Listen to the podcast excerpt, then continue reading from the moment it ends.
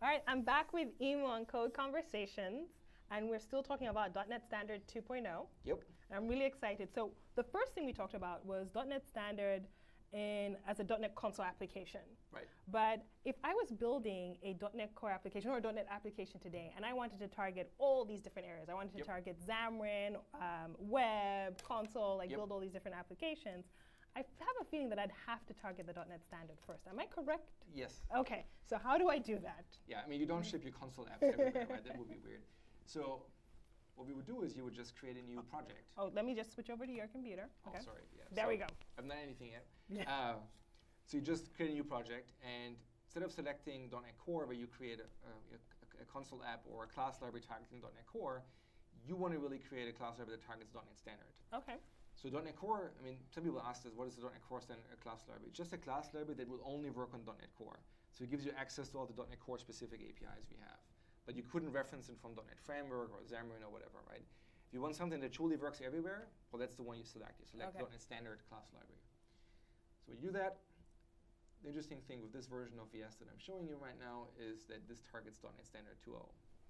And so it gives you all the benefits of, all, of the APIs that I talked about earlier. So I can just take my little helper class that I wrote, put it in my, in my, in my library, and I can do the same thing I did before. All I do now is I select my package, hit install, and same thing here, you don't get an error, it just installs, even though Power Collections does not target .NET Standard. Right? That's, again, our compat shim that makes that work.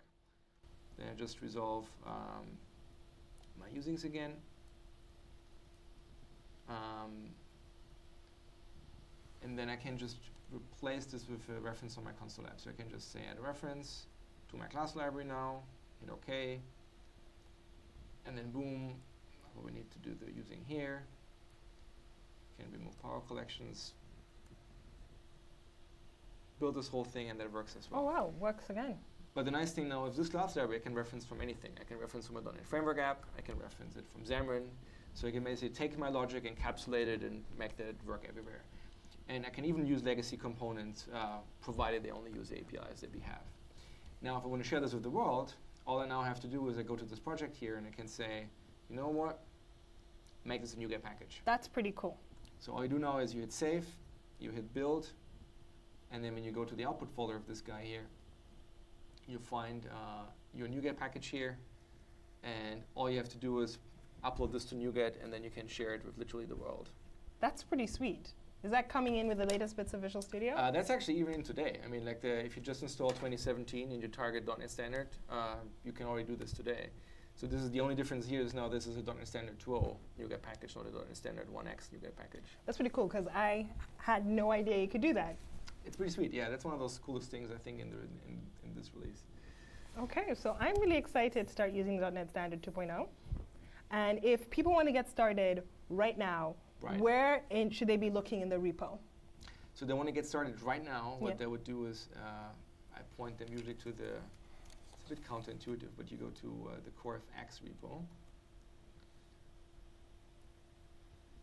and then you hit T, which is this hidden thing. You can say dog fooding. Hit Enter. So it's in a documentation project docs dog fooding, and this tells you basically how you get nightly builds of .NET Core 2.0. So you have like links to the latest installer, uh, sorry, even zip file or installer if you want to. And then all you do is you just use the command line to say .NET new. So instead of doing it via the IDE with the with the new project dialog, you just do it basically on the command line. And then all of this stuff I just showed you will, will actually work there as well. This is pretty cool. I think I'm going to go try this at home.